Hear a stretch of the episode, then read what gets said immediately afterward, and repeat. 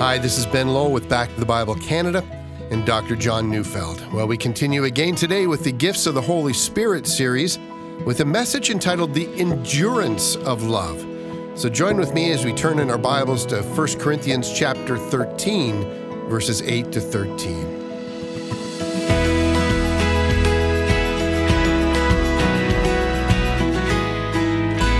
Enjoy the fall. I mean, the leaves are turning all sorts of different colors, and it's really beautiful. Of course, since I live in greater Vancouver, most of the time we can't really talk about leaves crunching under our feet. I mean, they actually just kind of squish under our feet, I mean, with all the rain. But even with the rain, the world really is beautiful in the fall. But of course, in the fall, the leaves are actually dying as they, they fall to the earth, and, and with that, the trees will become barren and cold and seemingly almost lifeless. I mean, that's the fall. I mean, winter is coming. When Paul wrote about love, he said quite literally, love never falls. He used the same word as he used in 1 Corinthians 10:12 when he said, "Therefore let anyone who thinks that he stands take heed lest he fall." Think of someone who's trying to steady himself on a, on a very dangerous pathway. I mean, perhaps high in the mountains, and suddenly finding the ground giving way under him and falling, perhaps even causing great injury or even death. So I've given two images leaves falling to the ground at the end of the season and, and being trampled underfoot and decaying, and a hiker falling from a high mountain trail, his hike is over. To fall is synonymous with coming to an end. It means to die or, or to quit or to, to reach a dead end in the road. The road runs out. That's why many translators don't translate love never falls, which is a difficult thing to translate, and so they say love never ends. Love never falls to the ground and decays. Love is not made of that kind of stuff. I'm reading 1 Corinthians chapter 13 verses 8 to 13. Love never ends. As for prophecies they will pass away. As for tongues they will cease. As for knowledge it will pass away. For we know in part and we prophesy in part, but when the perfect comes, the partial will pass away. When I was a child, I spoke like a child. I thought like a child. I reasoned like a child. When I became a man, I gave up childish ways. For now we see in a mirror dimly, but then face to face. Now I know in part, then I shall know fully, as even as I am fully known. So now faith, hope, and love abide, these three. But the greatest of these is love.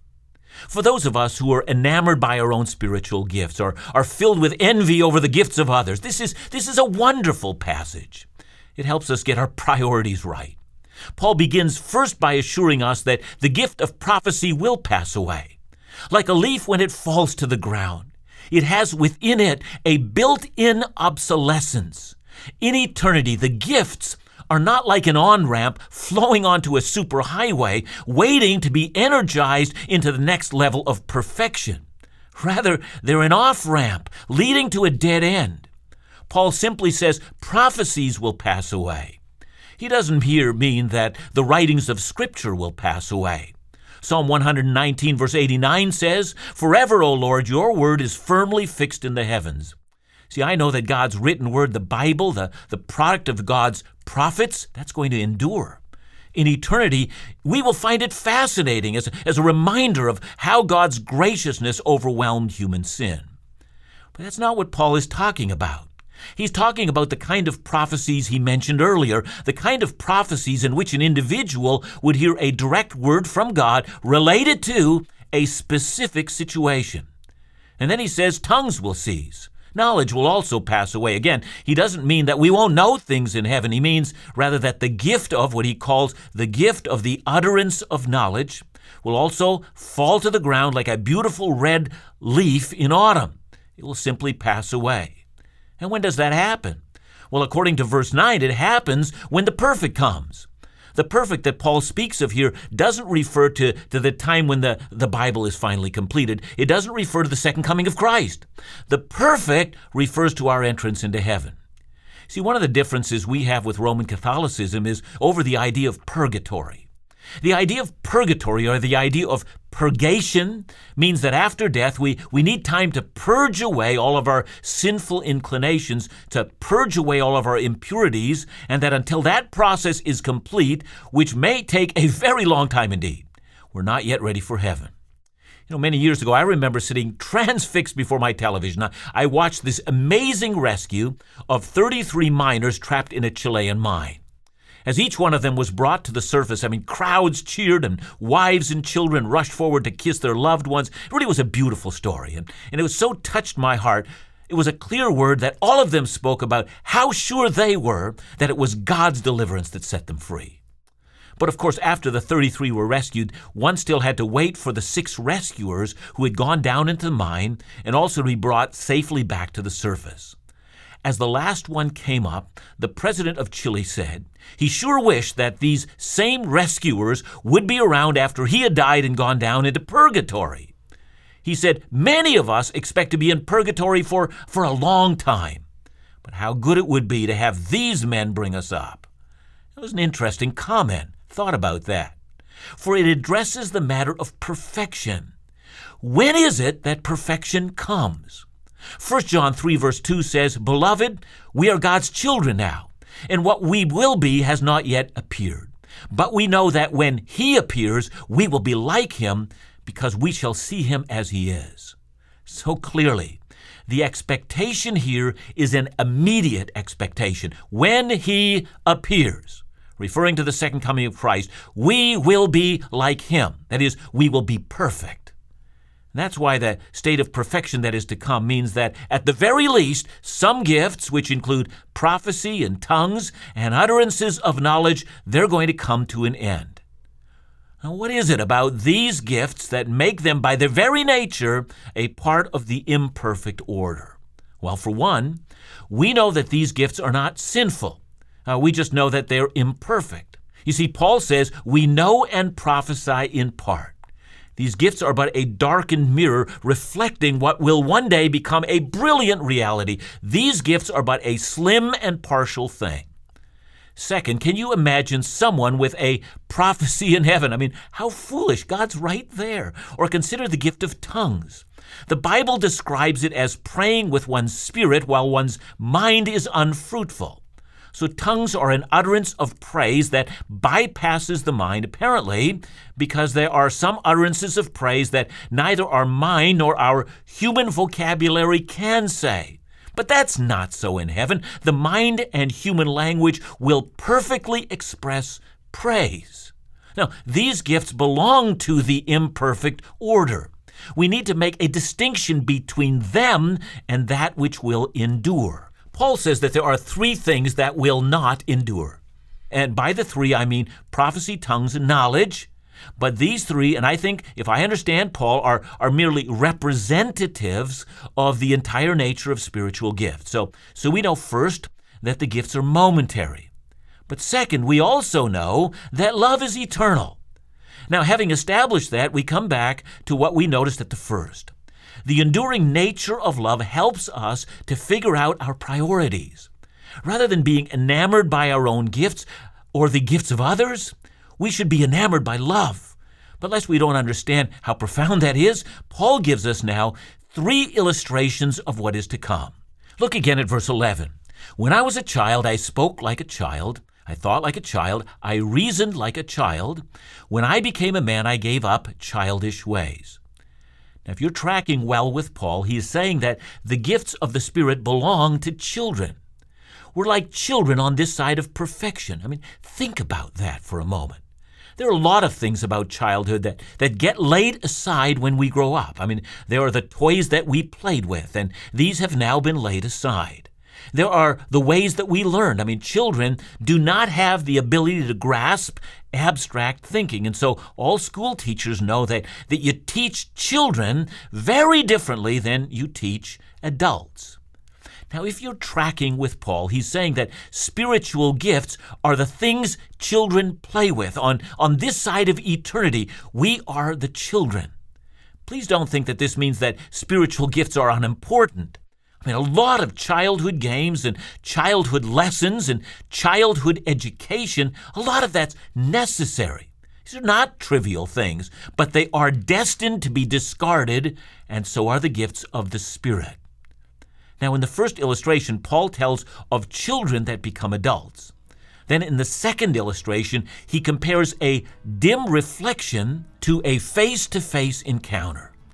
Look at the beginning of verse 12. For now we see in a mirror dimly, but then face to face. In the ancient world, this was an excellent illustration because mirrors in that day are not like our mirrors. Ancient mirrors were made of polished metal or polished bronze, so even while they gave you a reflection, it was a very unclear one. And Paul is now giving the second illustration of what he's talking about. Imagine the difference between a dim reflection of someone and a face to face encounter.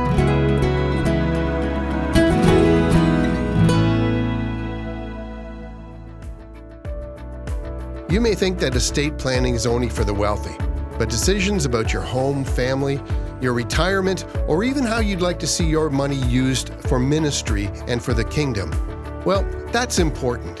Back to the Bible Canada has partnered with Advisors with Purpose to help you start and discuss those important decisions. Their trained estate specialists are available to meet you by phone and provide you with the information to make the best decisions possible for you and your family. As a result of our partnership, Advisors with Purpose has made their services free and confidential to you alone, leaving you free from any obligation. It's never too early to plan for your future, so call them today.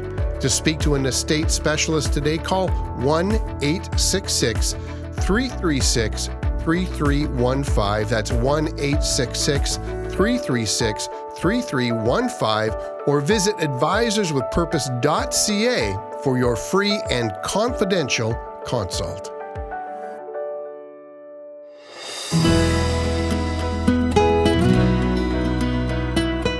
I wonder if Paul were living today, whether he might use a very different example. For instance, we're all aware of online dating and romances and marriages that happen.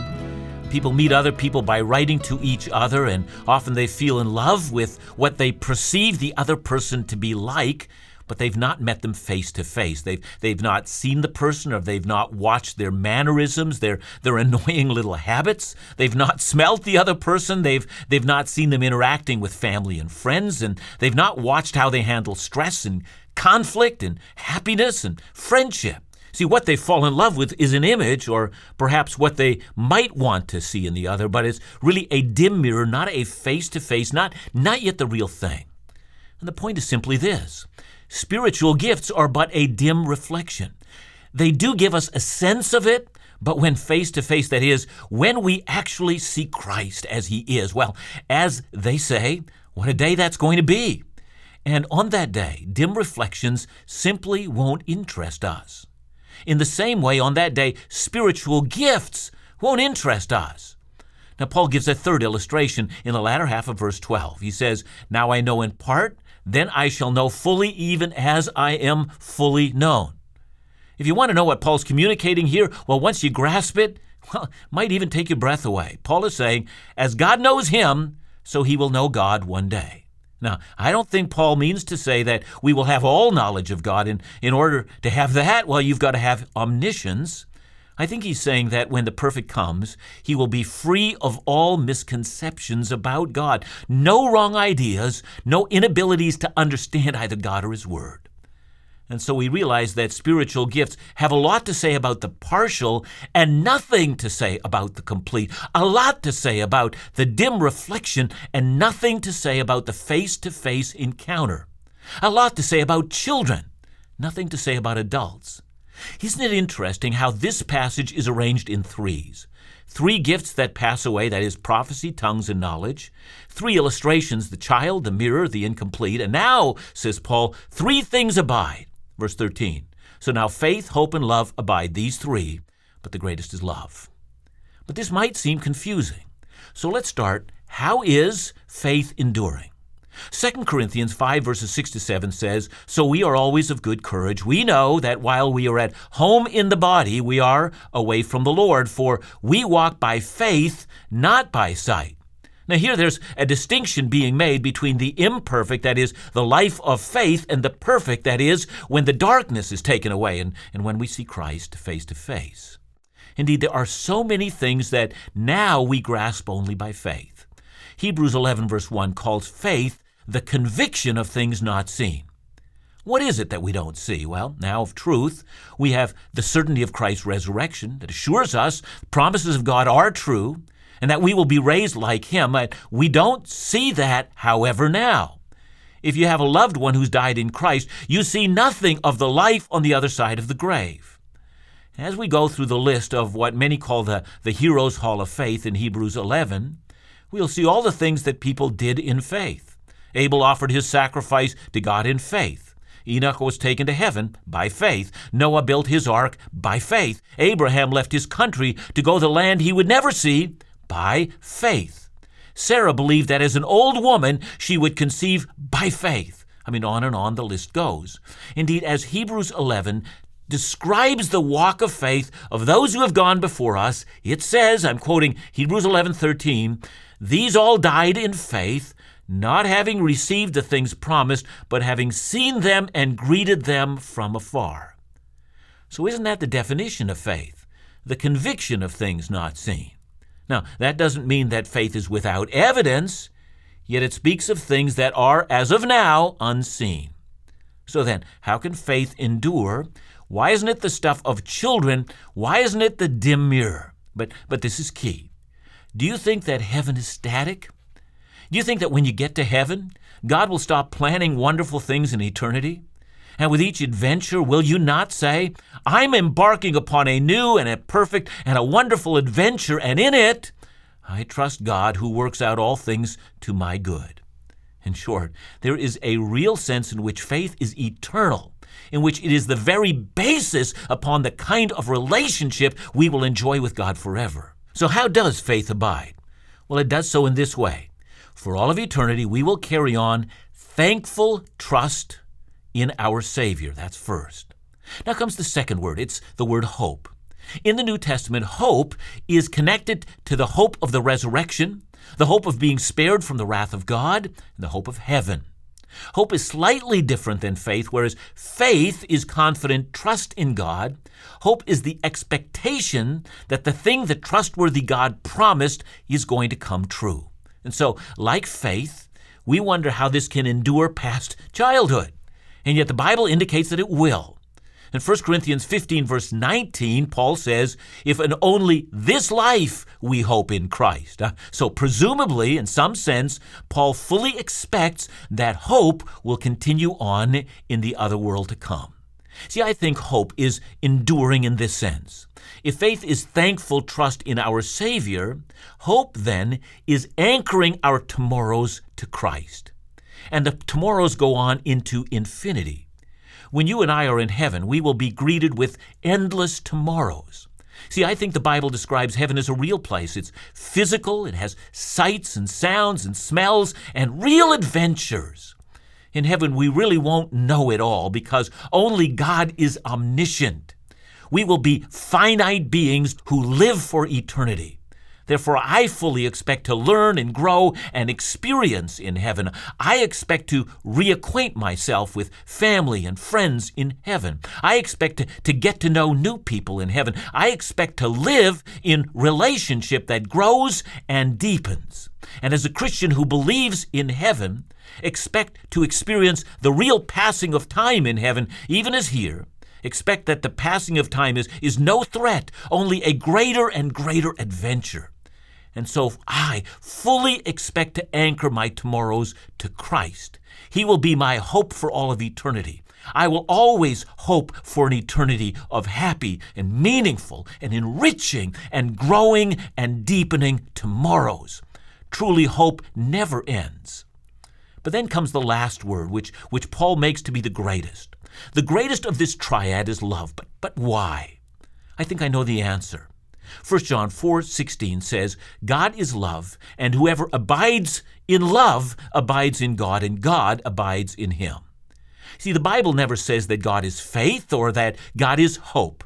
God never exercises faith or hope. No, it is we that exercise them. We trust and hope in God. God trusts and hopes in no one.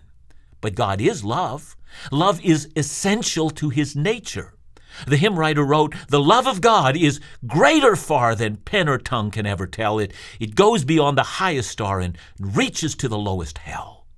For all eternity, we will marvel at this quality of God, His endless and enduring love. We will revel in it. We will tell each other stories about it. We will learn more and more of it until we think that we have learned so much, and then we will say that we've, we've only scratched the surface of His love.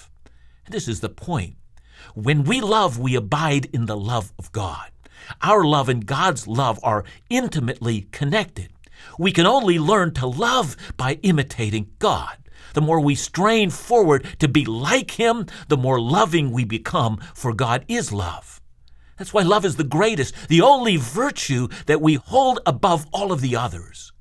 We've said that faith is thankful trust in our Savior. We've said that hope is anchoring our tomorrows to Christ. But now we say that love is imitating God we'll observe his character for all eternity and be loving like he is. But let's get back to spiritual gifts. On this side of eternity, charismatics and non charismatics have often divided over the gifts. We fought over the meaning of tongues and prophecy and, and gifts of healing. And perhaps as I've been teaching on spiritual gifts, you've said, well, Neufeld is wrong about all of that. But can you imagine the day when the imperfect becomes perfect?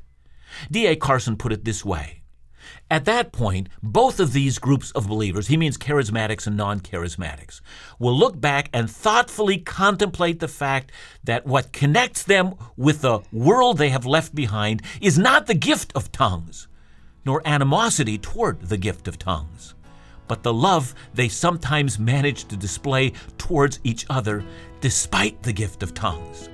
Indeed, on this side of eternity, it is important to continue to stress spiritual gifts, but we will remember that it is love that endures, it is love that never ends.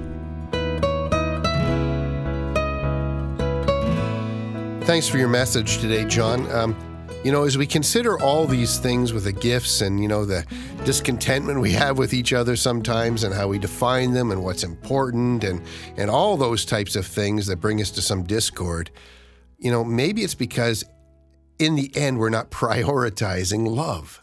Yeah, it's amazing how we talk about spiritual gifts, and we know that 1 Corinthians 13 is deliberately written right in the middle of this extended teaching on spiritual gifts. I think Paul knew that the Holy Spirit, you know, uh, uh, encouraged him to write this way because, you know, God knew that we'd be fighting this battle for so long. And so he keeps on putting the priority of love at the center. So, you know, I, am not opposed to having, you know, conferences about gifts of the Spirit and even, you know, disagreeing with others. But I think whenever love is lost, we've lost the very center of the thing the Holy Spirit showed us. You know, love fits at the center of this discussion. Thanks, John. And join us again tomorrow right here on Back to the Bible Canada, where we teach the Bible.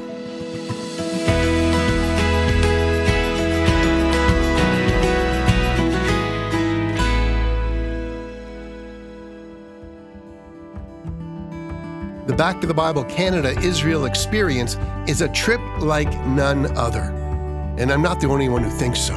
A supporter who attended our last trip said, Now I can relate to the places of the Bible visually because I've actually been there.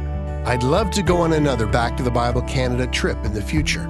So make your plans to join an intimate group of spiritual pilgrims this coming April 24th to May 2nd, 2022 for the Israel Experience hosted by Back to the Bible Canada, with on location teaching with Bible teacher Dr. John Neufeld, evenings of entertainment with Laugh Again's Phil Callaway, and very special musical guests. More information and trip itinerary and registration forms are available now. So call us at 1 800 663 2425 or visit backtothebible.ca to learn more.